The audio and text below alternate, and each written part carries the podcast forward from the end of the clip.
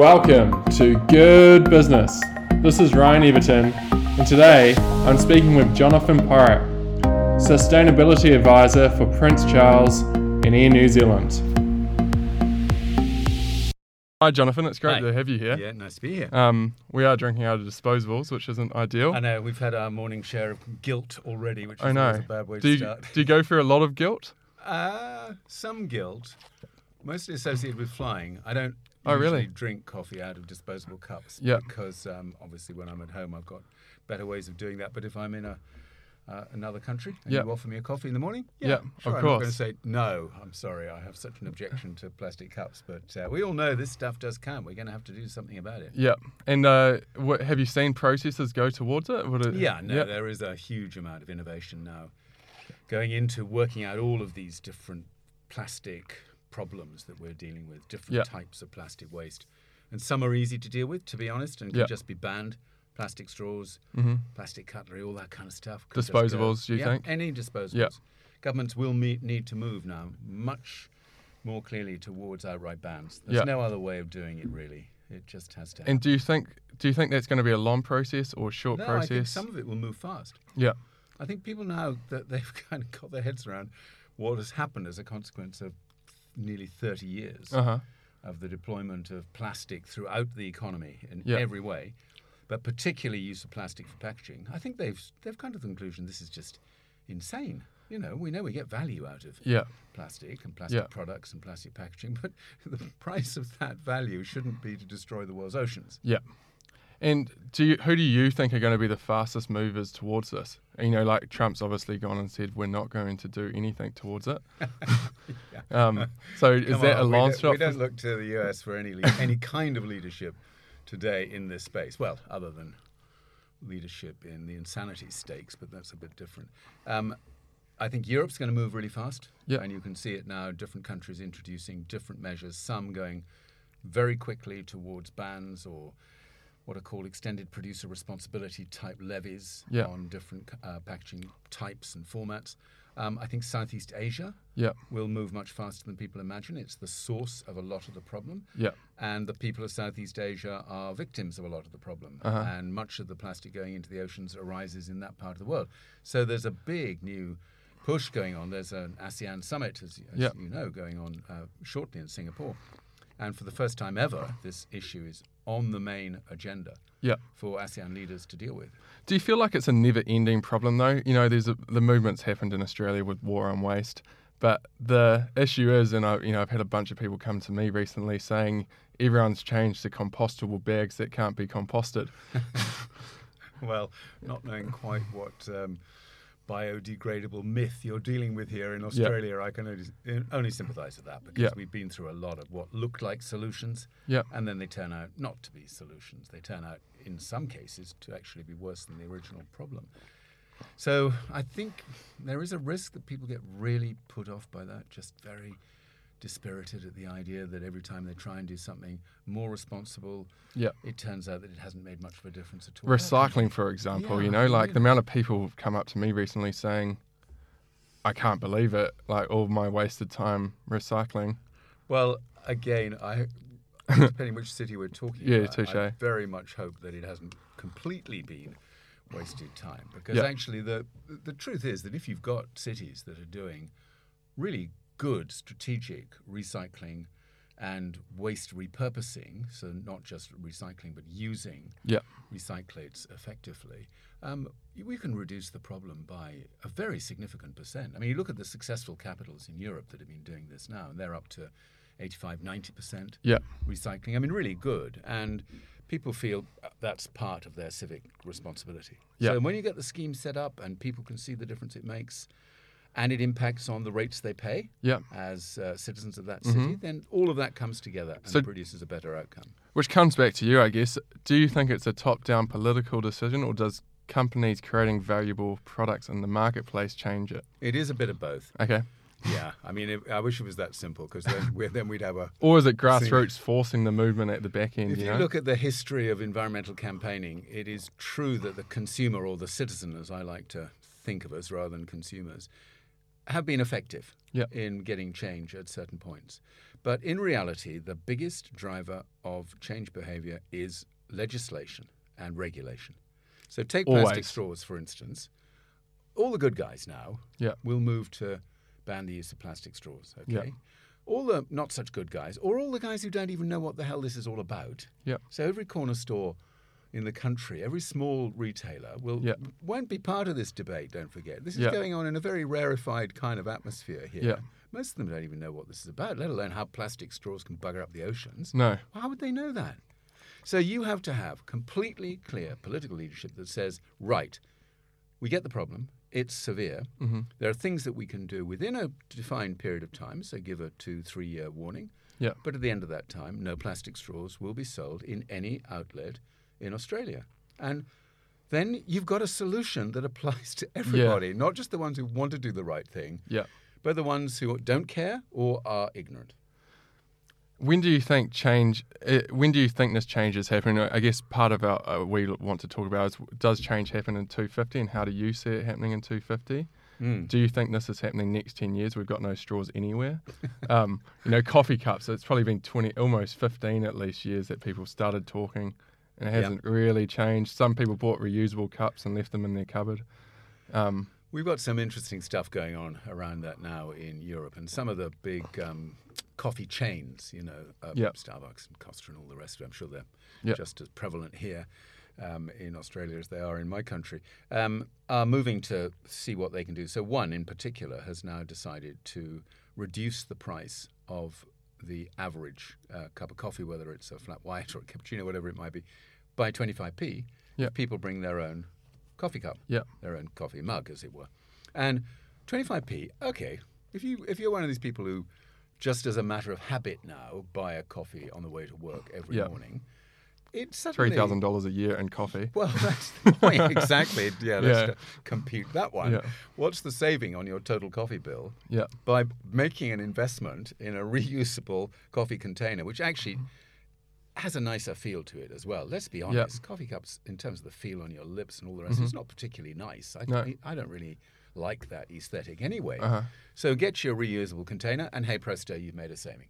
And for those coffee chains that are now making these kind of offers, I think they'll see a really strong consumer response. It's interesting. In, in Australia, there's now 3,000 um, cafes that have signed up to responsible cafes. Which is essentially a movement towards cafes giving discounts on coffees. Oh, they are doing that, right? Yeah. the issue that I've found in the marketplace is a lot of them just put it up, but they never did give the discount. What? Yeah, one, or they made the discount five cents. There was no standard on what that discount should be. Hmm.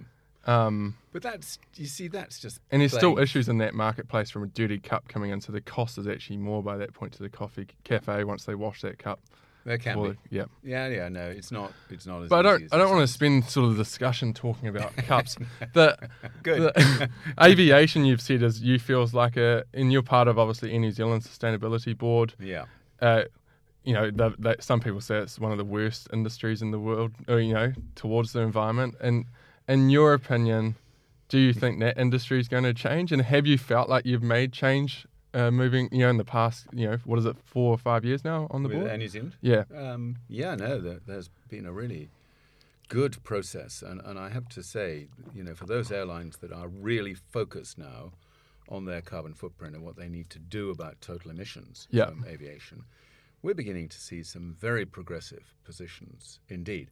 And Air New Zealand is definitely one of those companies. It's in, not in any way denying the scale of the problem. Yeah. It puts that out there all Yeah, the yeah, yeah. time in its reports and in the speeches by its chief executive. So they're saying, look, this is for real, and you're part of it. Yeah. Because every time you get on one of our planes, you know, Yeah. we're not flying the planes because we like flying the planes. We fly, on the, we fly the planes because you're on them. Yeah. So this has to be a Giving people what they want. Giving people what they want, basically. Yeah. So it has to be a set of interventions which can uh, significantly reduce the total footprint of aviation. At the moment, it's probably about 2.5 to 3 percent of Yeah. total global greenhouse gas emissions. Okay. Okay, so it's it's big. Yeah. Um, it's not as big as many other things that people often ignore, for instance. So just food and farming is 14.5%. Yeah, it's crazy, yeah. you know, all this kind of stuff. Yeah, so there yeah. are lots of things that have to be taken into account here. And when I think about the the kind of citizen end of this, what is the one thing that huge numbers of people would really not want to give up if they were given a choice? And the chance to fly and to have access to other countries, other places in your own country, to Yeah. be able to do this for work, for recreation, for family, for friends, whatever. For it might be. podcast.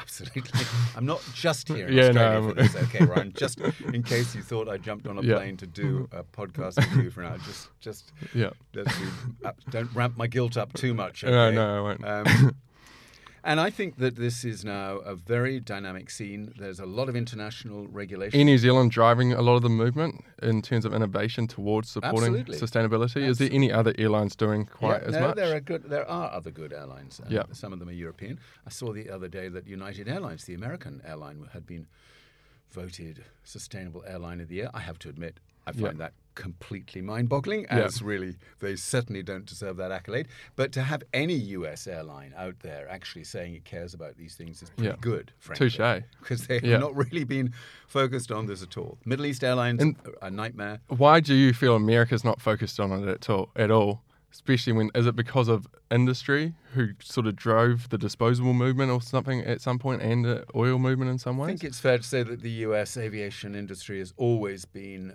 pretty resistant to any way of improving the industry. They were the last to get on board with real customer quality, last to get on board with. but they're the biggest in the industry still. Well, they are huge. Yeah. They are enormous. I mean, that some of these Chinese airlines, of course, are catching up quite Yeah. quickly, but uh, they are enormously important, so we can't do without them. So there's definitely a, a, what I would call a cohort of leading airlines that Yeah. are now showing the way here. And what that means on carbon is three things. One, they have to get as efficient as they possibly can for every passenger kilometre Yeah. flown or freight mile, freight kilometre flown. You just have to get your efficiency story, and that means newer planes managed really efficiently and flown really efficiently. Because Yeah. part of the problem is that air traffic control systems are really bad. And there's a lot of wastage in terms of the uh, takeoff and landing stuff. So And that's ha- number one. Yeah, Number two is they have to investigate alternative fuels. Yeah, And people are now beginning to look at um, biofuels as a part contributor to the uh, sol- to the solutions. And three, they have to be able to engage with their own customers. So offsetting is going to become a really important part of the deal. And some people don't like that, yeah. but they're just going to have to bite their tongues because it is the only way. When you look at the technologies available to aviation, it's the only way in the next 20 years that we can make a really significant difference. Those three things. Yeah. The biofuels is an interesting one on that topic, though, isn't it? Because uh, everyone was talking about biofuels like biocups at some point, but it's almost it Yeah. becomes less of you know by the time you grow all the food. Yeah, no, look, I'm much more skeptical Yeah. about a big contribution. So where do you see it going, and how fast do you see it changing in the next 10, 20, 30? Well, all of these timetables that we've worked to in the past, they all now are getting truncated. They're shortening all the time. So let me Because give you one example. Yeah, because Yep. of scalability, technology breakthroughs. Yeah, So just think about renewable energy. Think about solar technologies. Now, I absolutely guarantee that 10 years ago, if you'd said, we're going to have electric planes hmm as part of the set of aviation solutions, they would have said, you're mad. You're really mad. You Yeah. are, aren't you? I Yeah. mean, you're not going to get a plane up there on battery powered technology, etc. It's not going to happen. yeah. It is happening right now. We're beginning to see the development of Mm-hmm. And is that Boeing, planes. Airbus leading that Yep, change? Yep. absolutely. Yeah, And a lot of it is driven by short haul flights. It's never going to do long haul stuff. No one's Yeah. going to be up in a electric Never say never, for though, long haul for quite a while to come. but some of the short haul stuff, yeah, and in a small country like New Zealand, which is relatively small country, it doesn't have the distances that Australia has. Those short haul flights are an enormous part of the total carbon footprint.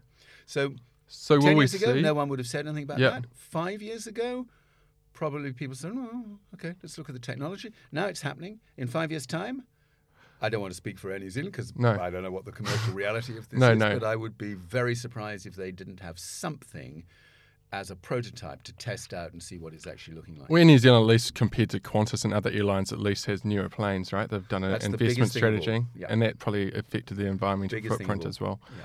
The um, why do you care?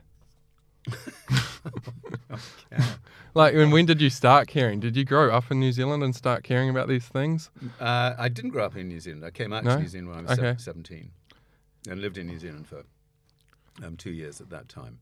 Um, And you also came to Australia as well. yeah, no, and I spent a lot of time in Australia at that time. yeah. Had a, re- had a really good time and got to know and love the country. Spent some time here in Sydney, about six months here in Sydney, and then was off doing the usual stuff. Yeah.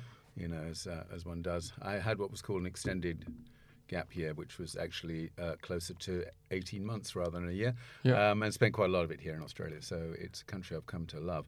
And were you working or you were Yeah, I was traveling? working. Yeah. And Yeah. in nat- in the bush or in an I was office? working on Sheep Station up Okay. at a place called uh, Corindai. Nice. Um, yep, that was good stuff, and uh, learned a lot.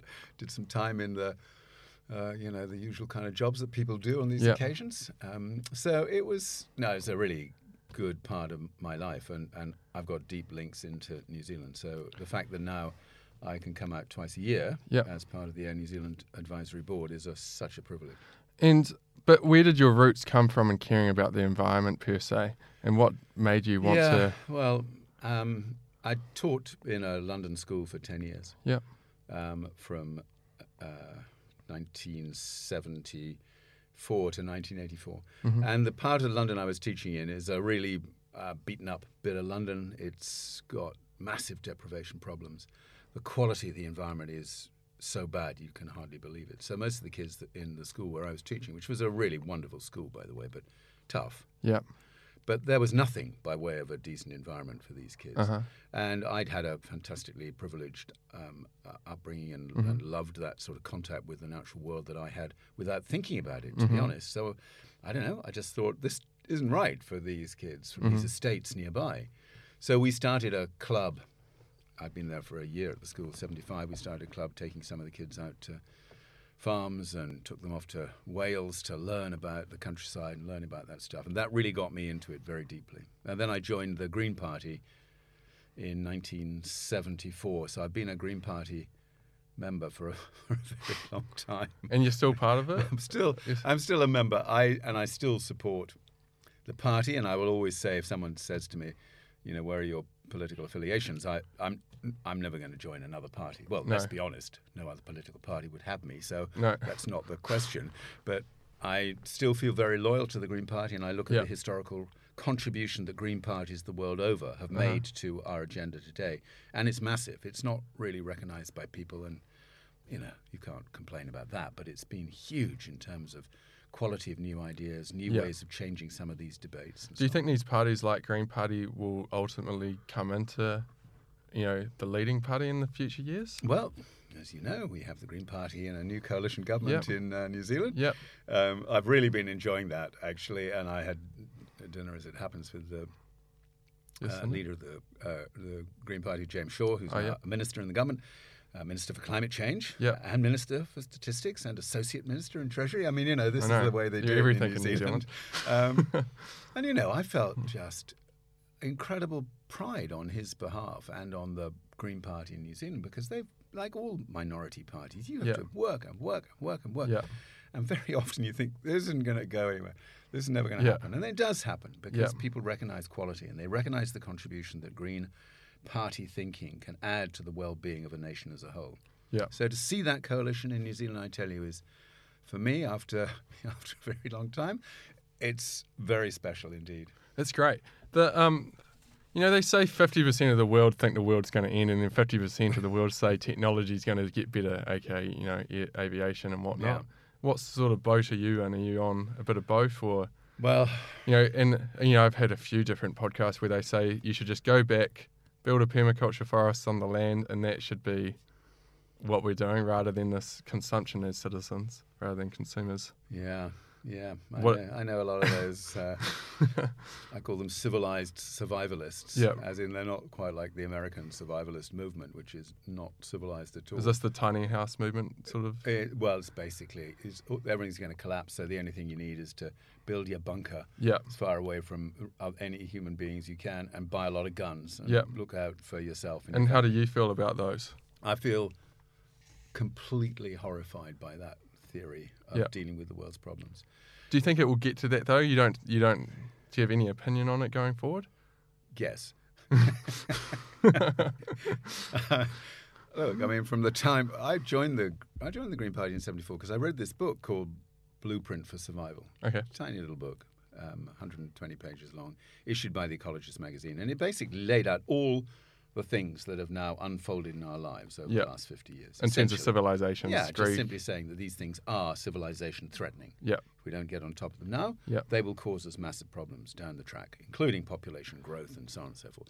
I read that book. I was completely convinced by it. It made such good sense to me Yeah. on the first sitting that I thought, yeah, bloody hell, okay, so what am I going to do about it? So I joined the Green Party. I joined Friends of the Earth. I got involved in environmental actions. I stood as a candidate for the Green Party because the intellectual case had been made. hmm So I've been thinking about whether we we're going to get to a better world Yeah. in time, or whether we're going to collapse Yeah. the civilization that we've developed since the start of the Which probably isn't talked about in England very often, is it? Well, listen, we're collapsing our own Yeah. nation's well-being by our insanity in leaving the European Union. So don't worry, we No. can do it all on our own. We don't, we don't need any help from planetary collapse to destroy the quality of life in the UK. Just on our own, it's fine. Um, but now I've looked at this for a long time, and it worries me that so many people now do think that we are heading inexorably towards this collapse scenario. I don't believe that personally, but you have to see it as a race. yeah. And that's what we're in at the moment. And the race is between the speed with which the planet is changing. hmm So if you look at accelerating climate change, it is so scary. You can hardly believe how quickly things are getting worse. Far worse than the scientists indicated even five years ago. So that's what's happening there. Yeah. And then the other half of the race is changes in our mindset, changes in the way we live together, changes in technology, changes in how we organize wealth creation, capitalism. Yeah. And that's what's happening. Yeah. The human It is changing. It is changing. Yeah. But it is not changing as fast as the planet is changing. And so, come 250, where do you think it's going to be like? I wrote a book called The World We Made. Mhm. Um, this now five years ago, in fact. Is there Um, a new one coming, or is this? Yes, I, uh, maybe I need to update that one. I did predict that there would be a Republican president in 2015, but not this one. Anyway, so there are all sorts of things I got wrong, as you can imagine. Um, and what things did you get wrong, and why did you get them wrong? I think that a lot of it, trying to second guess the politics, Mhm. is really difficult. Mhm. Um, but trying to look at where the technologies were Yeah. and indicate how quick, how big a difference that was going to make in our lives. That was a really, for me, a fascinating exercise in research, just to extrapolate out from Mhm. where we were then in 2012 to where we could be by 2020, then 2030, 2050. And, and I've got, you know, I think on the whole, those technology curves have been working out pretty much as the most optimistic um, enthusiasts for renewables, for instance, or storage or electric vehicles would have indicated back then. Yeah. When I wrote the book, people said, This is insane. You really don't think the Mhm. world is going to be 100% renewable by 2030. And Mhm. I said, Well, actually, probably not 100%. Electricity systems hmm could easily get to nearly 100% in almost all big cities around the world and in Yeah. a lot of rural areas. We've still got to deal with heat, with transport, with land use issues. Mhm. But as in this relatively simple story of decarbonizing our electricity systems, it's so much easier than people think. Even here in Australia, and I have to say, of course, you have a particularly stupid approach to developing and designing a Well, it look- different energy system for Australia. But there we go. And are you talking about energy in particular? Because you I'm do have a, in you do have a big focus on energy. I did notice on your blog, like almost out of everything, energy is what you talk about more than you write about a lot more than anything else. Well, not quite. I think second comes political. yeah, exactly. I was about to say. yeah, yeah. Um, Well, that's because I'm a big campaigner for renewables. Yeah. I'm a big campaigner against nuclear. yeah, And I'm a big campaigner against fracking. Yeah, So if those are the sort of three things that um, preoccupy my campaigning space, yeah. Forum for the Future, my organisation, Yeah. not a campaigning organisation, but I do a lot of Which I'd like to get into as well. Sure. The um, I mean, so these things do dominate. Oh, energy almost dominates anything, right? And you, I don't know, it's kind of died in what I've seen, but peak oil was a big thing. I don't know, five years ago. Yep. Is that? Do you still feel like that's a big thing, or people have kind of gone off of peak oil? I was never entirely yeah, Sweet, that was never part of my advocacy, the peak oil story, because it was clear to me that we were going to have to stop taking hydrocarbons out of the ground long before they ran out because of the emissions that they caused. I almost sometimes think as well, this is just my opinion, it's like if I was the oil company, I'd want peak oil to cause scarcity to increase my prices anyway or have an excuse, right? Yeah, of course. Um, Guess who's really, really cross about the fact that America is now again a massive producer of oil and gas? The Saudis. yeah. Why? Because when America was in the doldrums in terms of its own oil and gas production, the Saudis could fix the market. And fracking's what changed that for America, Fracking is Yeah. what's changed it in America. which is affecting a lot of people as well, right? In terms of yeah, look, I mean, it's uh, you can see does why. that stop though? Does renewables come in and stop that in Yeah. the next twenty years? You think so? Because it gets cheaper and more efficient and better Absolutely, Yeah. all the time. due to technology increases from innovating people or government. Mostly from the private sector. Yeah. and the massive changes that have gone on around renewable energy and storage in particular, and now smart grids, ways of mm-hmm. distributing electricity. These are very much private sector led, innovation driven programs. It's a Yeah. little bit difficult to draw the line because in China, of course, although they are all notionally private sector companies, actually they just are working to a mandate that the Chinese government gives them. Yeah. So the reason why China has been so dominant in terms of PV uh, photovoltaic cell production is the Chinese government. Uh, 15 years ago or more, simply said this is a technology that we are going to drive development in. Yeah. We want to be the biggest, the best, and the cheapest producer of PV cells in the world. And they are now by a very big margin. But they helped those companies to make those investments, improve quality, get access to export markets, and so on. And so China's actually, in your opinion, or Asia's leading the way in a lot of these different. China is uh, in an undisputed leader now on renewable energy, and it may make people a little bit uncomfortable. Yeah. Uh, you know, we know there's more than a few problems in China, but in terms Yeah. of what they've done around this, and you'll see now the same reduction in prices for batteries. Mm-hmm. So prices for battery because you can't just do it with renewables. It's got to be renewables plus storage. Okay, this is the combination. People don't really get that. It isn't just about the renewable side of it. It's it absolutely has to have the storage bit built into it. And, And and, China is now driving that equally hard. and what you're saying when you say storage is actually from wind power right through to Any anything, right? source, any and not just source. like a car.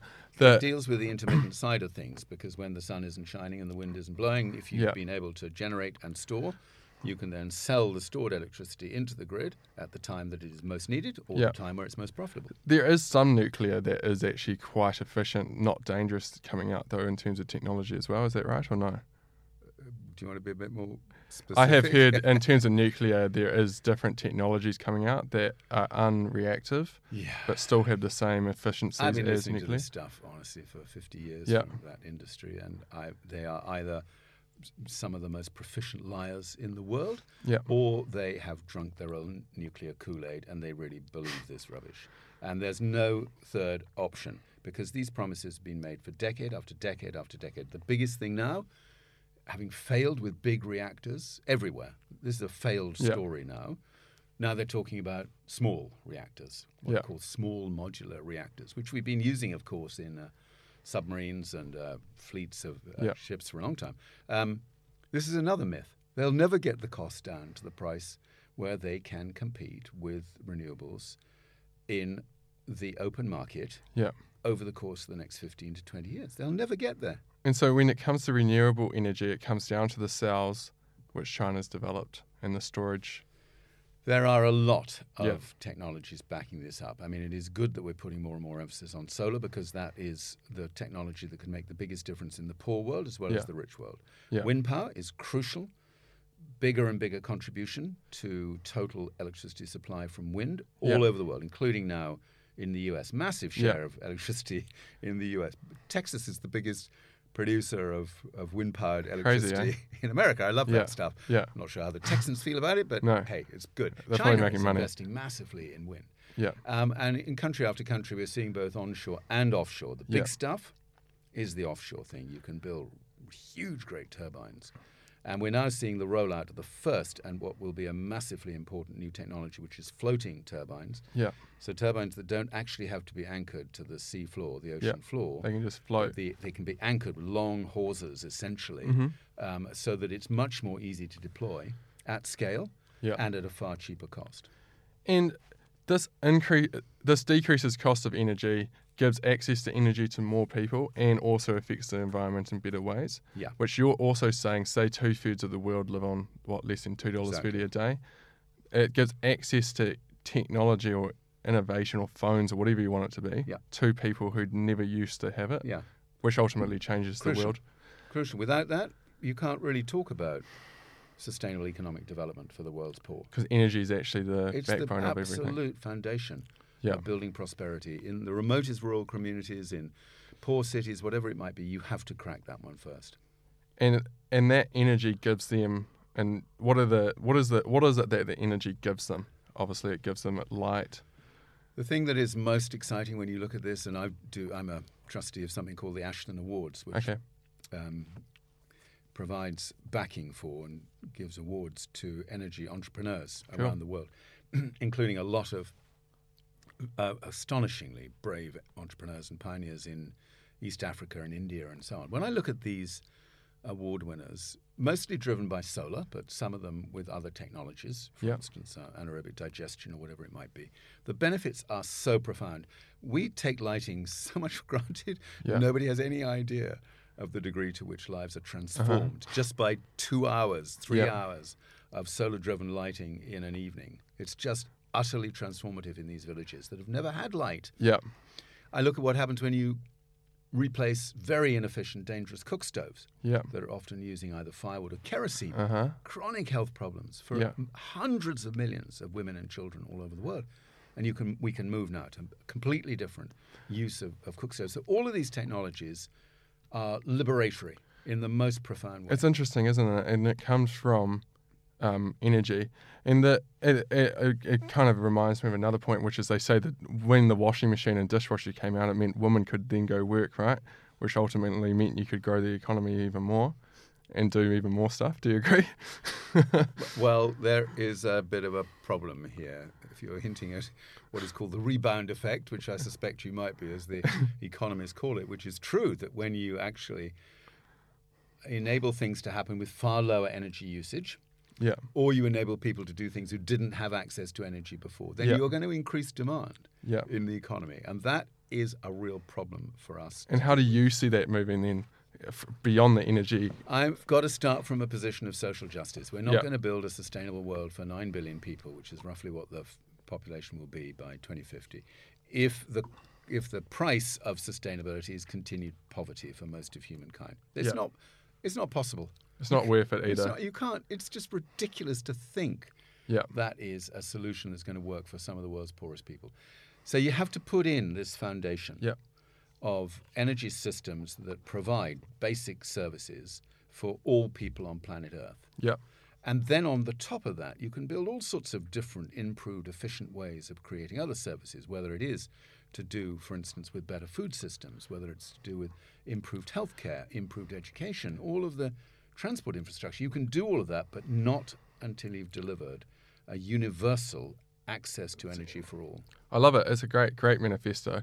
The um, I guess the other thing going beyond this, you know, rebound effect is that you could almost see it in a civilization like Australia and New Zealand or England Yep. or America, right? Is you've got a whole bunch of people who don't have to work because of robotics and all sorts of things, or they don't have to work so much, which gives them a lot of extra free time, which is going to the beach. How do you see that sort of? how do you in Only- Australia? It's going to the beach. Australia Yeah, would- yeah. Would that be At seen five as, an, as an upside? Yeah, yeah. Well, this is one of these imponderables, Mhm. frankly, that could play well in certain instances, could have devastating effects otherwise. And, and I'm trying to steer my way through that at the moment because a lot of these sustainability issues are dependent upon people having access to good work, Yeah. having access to socially cohesive communities, being able to find useful ways of fulfilling their own potential. You can't. This is Mm-hmm. All part of what sustainable living looks Yeah. like. You can't Yeah. remove all of that. And if this new wave of artificial intelligence and machine learning and automation and robots and all the rest of it. That means that progressively we reduce the employment opportunities, formal and informal, and bit by bit we take people out of these key sectors of the economy. I'm really worried about that. I don't. Yeah, it'll be nice to have a bit more time to do the equivalent. We wouldn't go to the beach, obviously, in the UK, but whatever Yeah, we yeah. do. But honestly, that's that's. Uh, I think we're already we're already at that point. I think in uh, you know millennial generation. We haven't seen anything yet. Honestly, I, it's the start. I agree. I promise you, when you really look at this stuff, the potential impact is is completely transformative of labour markets today. So it's we are beginning to see early signals of that, um, but when, they are when I say it's already started, I mean it's that you only have to work nine to five. You get a whole bunch of extra hours off in Australia, that's true. and you get your weekends, and you can go to the beach by five o'clock, which you don't see in actually many countries in the world. You know, and Do you think that's part of the reason why Australia is quite complacent about these things? maybe, maybe, I mean, it always strikes me. It's always a bit dodgy getting into another country and starting slinging around Oh, insults and criticisms, but it has struck me there. There's a kind of very laid-back story here that this isn't as telling and urgent and precious for us because we've got a fantastic quality of life, got amazing natural resources, we've got a kind of a society that works reasonably well despite having politicians as Yeah. dysfunctional as politicians in any other Mhm. country, so far as I can tell.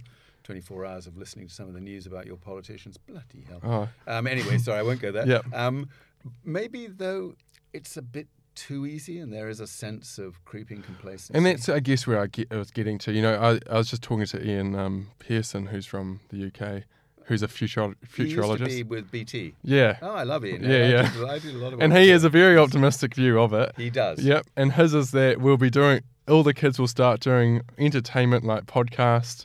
They'll, you know, be creating things, and And how will they earn any money? or they won't have to earn money because of multiple, or they'll be creating things that earn some money via entertainment like projects, like a podcast, is in his opinion, or they'll be uh, there'll be a universal income maybe or something by that Ah, point. well, now that is a really important Yep. policy intervention that, w- that, in my opinion, will need to happen. Do you think that will happen in one of these no, countries really soon? Do. Well, we've got now um, the Green Party in the UK has been pushing for universal basic income for the last uh, 30 years, and Yeah. we're really keen on this policy. I think now there are something like 20 full-blown experiments going on Yeah. with universal Mid- basic mid- income a little in- ground ones. Yeah, often Yeah. quite starting quite Yeah. small, but but really demonstrating what, what it can do. And there are some theories that say start the universal basic income with young people because they're the ones who are going to be most impacted by changes in the labour market. So if you can't afford it for your whole nation, Yeah. Maybe build it from the bottom up and see what that means for the tax revenues and all the rest of it. There is a very right wing um, uh, philosophy, which is work hard, harder, millions on welfare depend on us, right?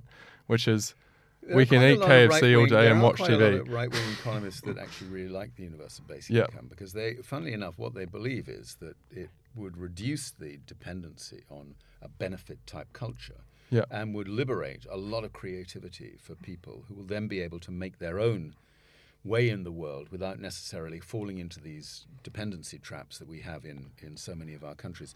So it's it's not quite true to say that the right wing hates the universal Uh-huh. basic income. There's a really big debate yeah, amongst right wing economists about whether it would be a good thing or a bad thing. And don't forget, I think it was Milton Friedman who was the original, one of the original supporters Of it. basic income. I, I I do agree that from watching it as a, I think it was coming out as just a few YouTube videos, you know, seven years ago. It's totally changed. Where almost every Absolutely. fifth person's talking about it or does know about it now, Yeah. which is a whole new world and a bunch of issues. different.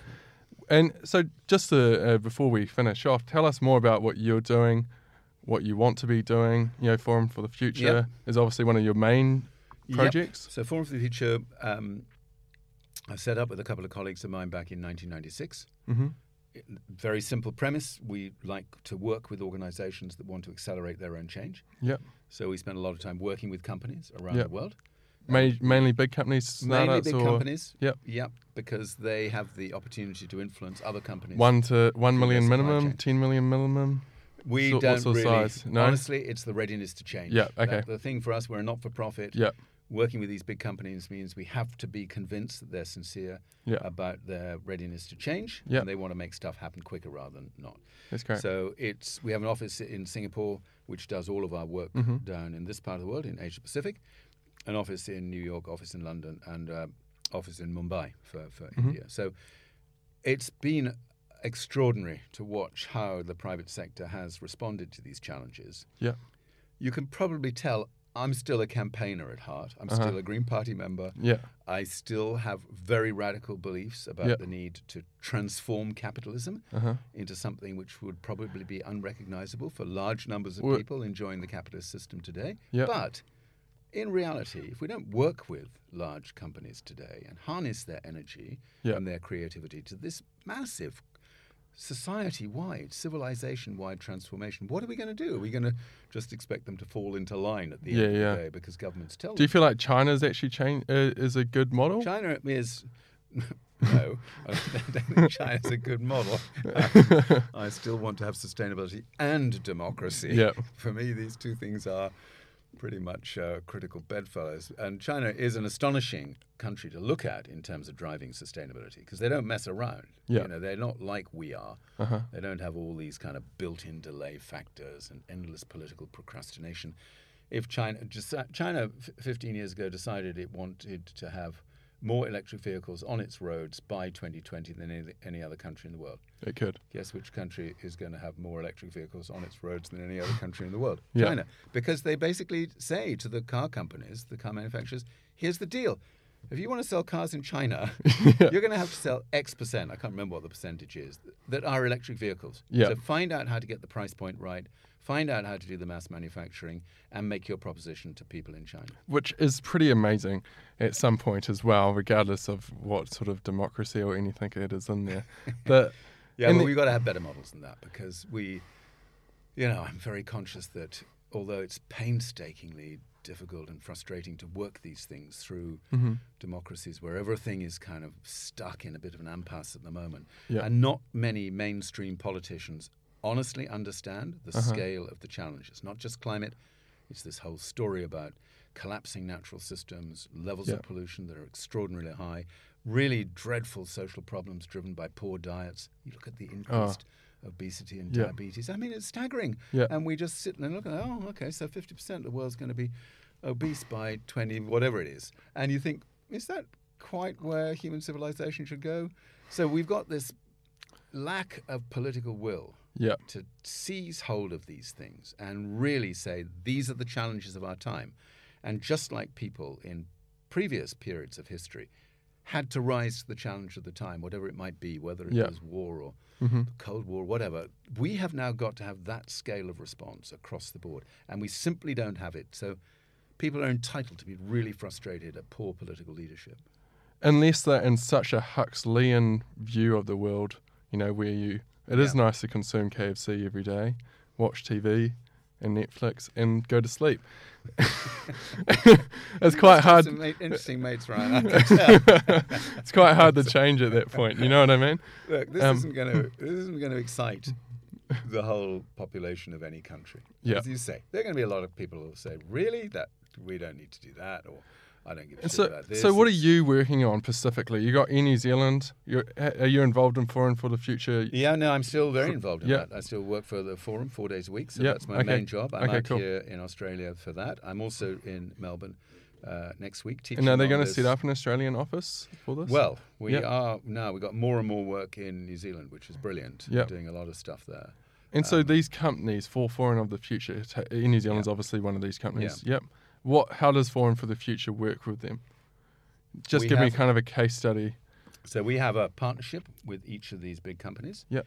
What we do is design how we can most help them in Yep. terms of uh, advice on strategy, Yeah. advice on procurement, Yeah. supply chain, consumer engagement, a whole host of investment stuff. So Yep. we're not really environmentalists in No. the classic sense of the term. We're, Yep. we're sustainability strategic advisors. So we talk a lot about society, about employees, about communities, about stakeholders. Talk about uh, uh, economics. How do you Mhm. drive future profit flows Yeah. and do it in a way that is more rather than less sustainable? So we are very much involved at the strategic level Uh-huh. with all of the companies that we have as partners. That's great. Yeah, it's good and it's exciting work. I'm, I've got no illusions. That's not it's not going to change the world on its Uh-huh. own, but for me, it's a pretty important part of it. But I've also got this different bit of me that says you can't do without the politics. That's why I still continue to campaign around. And these other politicians, are you a fan of them? Al Gore? Al Al Gore's Gore? been amazing. You Yep. have to take your hat off to him. I mean, that Yep. guy hasn't stopped from the time where he's you know first started worrying about climate change and the inconvenient truth. He's at Yep. it every day. Uh, honestly, he is amazing. I was slightly disappointed by his second film. It didn't really Hit you? take the thing into the place that we need. And, and actually, what frustrated me was the inconvenient truth was an amazing film. But from that point on, he promised that his next film Yeah. would be about all the solutions to these problems. Not about the problems, Yeah. but about all the solutions. And his next film wasn't about that. So we've never had, not from Al Gore, not from Leonardo DiCaprio, not from any of these great. It's all about the problem. It's all about the bloody problem. Yeah. And what people really want is something that just says, Gives me the "Oh, solution. well, What can I do?" You mean we can have that and have a high quality of life Yeah. and get to the beach by five o'clock? Yeah. All that kind of stuff. Yeah. And this we can do by deploying capital Yeah. differently in the economy, by promoting technology, Yeah. by enabling people to lead, lead more responsible lives, all of these things. Well, I think it, the issue is right. It's like what Steve Jobs said: is you, you know, he, you know, it's when he went into the. He used to think the networks conspired against us and made us dumb, and then he realised they're just giving people what they want, which is a far more depressing thought.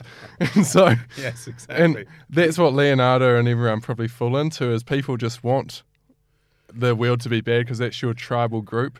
Um, But look, you have to step back a moment. It, it- when you say people want that, don't forget we are all now the victims of or the the recipients of 50 years of highly sophisticated advertising and marketing campaigns paid for with countless trillions of dollars of highly sophisticated um, ways of reaching into our brains and our minds and all the rest Yeah. of it.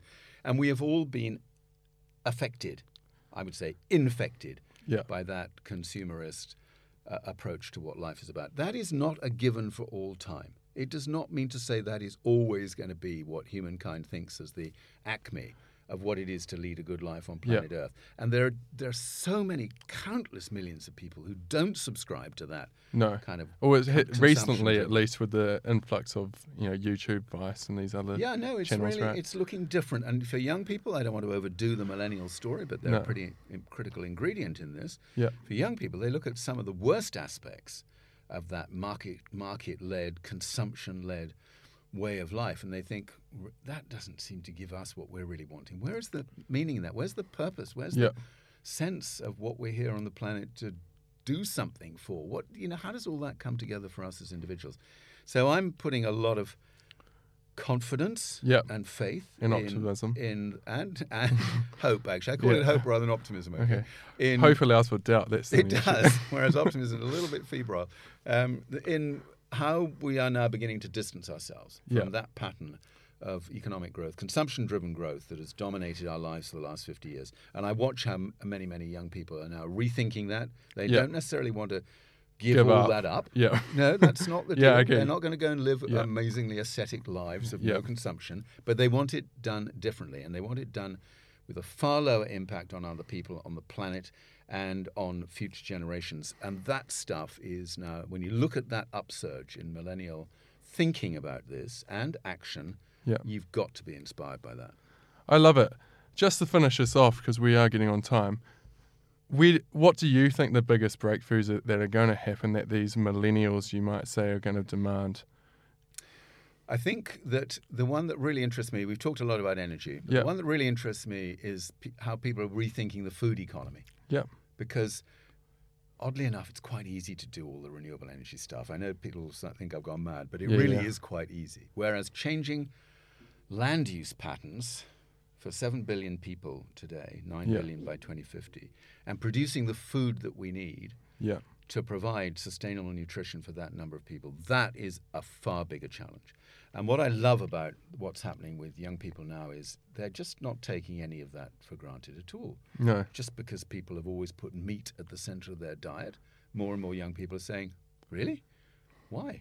It's interesting. It must be a problem for the food pyramid in America when you think about it. You know, Seriously. where that's worked for so many years, Seriously. and now these. And now, we're watching. We Forum for the Future does a huge amount of work on what we call sustainable proteins. So how Yeah. do you move away from animal-based? so, do you believe these cell-based meats?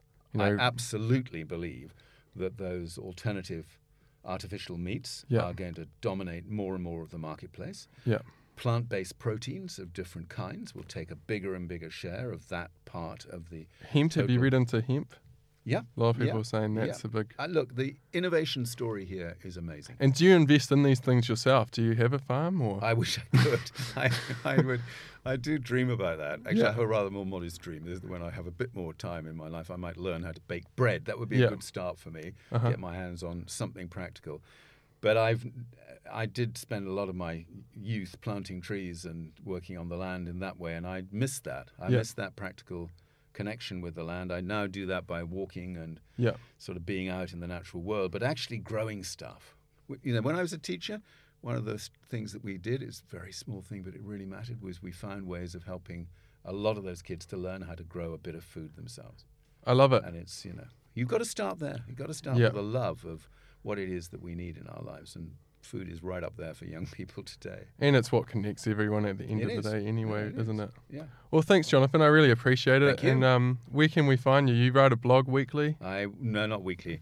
Every now and then, I have I watch my rage level rise Yeah. about something, and then when it tips over a certain threshold, I get my pen out and write. Actually, it, it is something I just before we finish is I, I know one of your last blogs it was about women in construction. yeah, Which actually, when I went and googled it, it was 2005 was a lot of the articles that came up about women in UK. 99% was women, Obviously. but in Australia there is a lot of women in full-on construction. I don't know if you notice it, but Well, interestingly, Yeah. I've got um, tomorrow. Yeah. I'm here spending some time with two big Sydney developers, with Lendlease Yeah. and with Mirvac. yeah, And one of the things I want to talk to them about is what they've done to encourage a much higher percentage of women in construction interesting. here than in the UK, where we are. We are so bad; it is really embarrassing. Well, I'm going to give my opinion. I think it is. Uh, Someone holding the lollipop gets paid 150k and she gets to stand outside all day. Versus paid 40k or something somewhere else in another country. And I'd say a lot of them are also Just tell me what this role is holding the lollipop. You mean directing directing traffic, the lollipop. around a construction site? Yeah, yeah, which is classified as a very dangerous job, It right? Because um, no, you're right. most people hate stopping. Yeah. and so apparently they're earning up to 150k just doing that, right? Because of unions in Australia.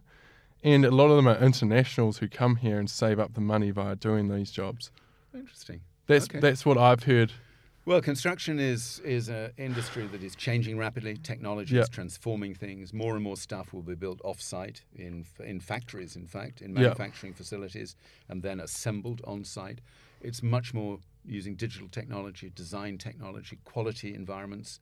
Women find it much more congenial now to work in conditions like that. It's the on-site, on the construction site itself, Yeah. that still remains a bastion of really disgusting sexism and attitudes towards women that are just honestly hateful. I'd be interested to actually get the data back on how those women are treated on the workplace. Not good.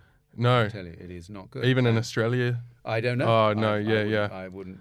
I'm not competent to judge that, but it's and of course for the, you, then you think about young women thinking about what kind of careers they want to do, and they think Yeah. about, oh, I'd have to put up with that level of Yeah.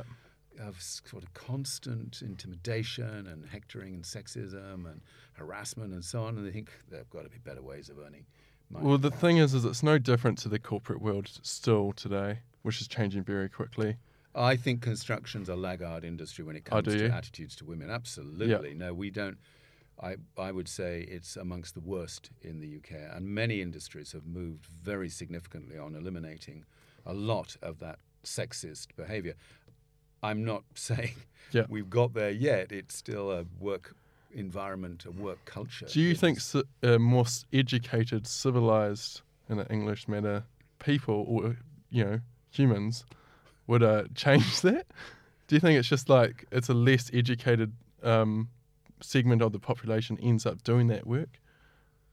And maybe robots take that over, so it's not even an Yeah, issue in that's one of ten years' times that's as really well, right? It's tough Yeah. work. I mean, let's be Yeah. honest. I've been on a lot of building sites, and you think to yourself, "Bloody hell!" Oh, I walk past it every day, and I'm like, guys- I appreciate I'm not. serious, doing that right now. Serious, Yeah, hard work. So I'm not taking anything away from that. Yeah. It's possible to do that work, take huge pride in that work, and still make it an environment that is good for women as well as for men. I mean, that's Yeah. it's perfectly possible. Yeah. So we need to work towards that, to be honest. yeah, At the heart of it, let's be honest about this, Ryan. One of the reasons why the world is in such a parlous position now is men. yeah, I'm sorry to have to bring it down. White men. White men in particular, but yeah. Men in you general. know, it, yeah, it's true to say that an awful lot of men now who are not white are pretty Yeah. s- quickly catching up on some of the attitudes that were first shaped by white men. And I still feel really strongly about this. We've just got a whole set of attitudes towards women, towards families, towards communities, towards the natural world, towards other creatures. You know, how many men do you hear really talking about the insufferable cruelty inflicted on billions Yeah. of farm animals day after day after day? True. It's just inconceivable that we put up with this cruelty. So men have got to commit to really dramatic changes in the way they Yeah. see the world and their responsibility. And I think it is. I think the metamorphosis or whatever you want to call it's happening environmentally for men, um, and and, Absolutely. and there's uh, a lot of it probably comes down to fear. It's like once you're Weinstein and you're on the TV, they're thinking I don't ever want to be like that. So the fear takes over at some point as well. You know what I mean? And I need to watch what I say. I think it's fair to say that Harvey Weinstein is a role model for literally not one person on planet Earth these days. Oh well, maybe I shouldn't say that if you think about the man in the White House, but hey, Yeah. Well, we'll leave it there. Thanks, Jonathan. um, I appreciate it, and um, I look at all. forward Nice to. to hopefully, you. we'll have you back on again Yeah, soon that's when Laura's back. great, Thanks, John. good. Oh, cheers for that. Yeah, it's a pleasure.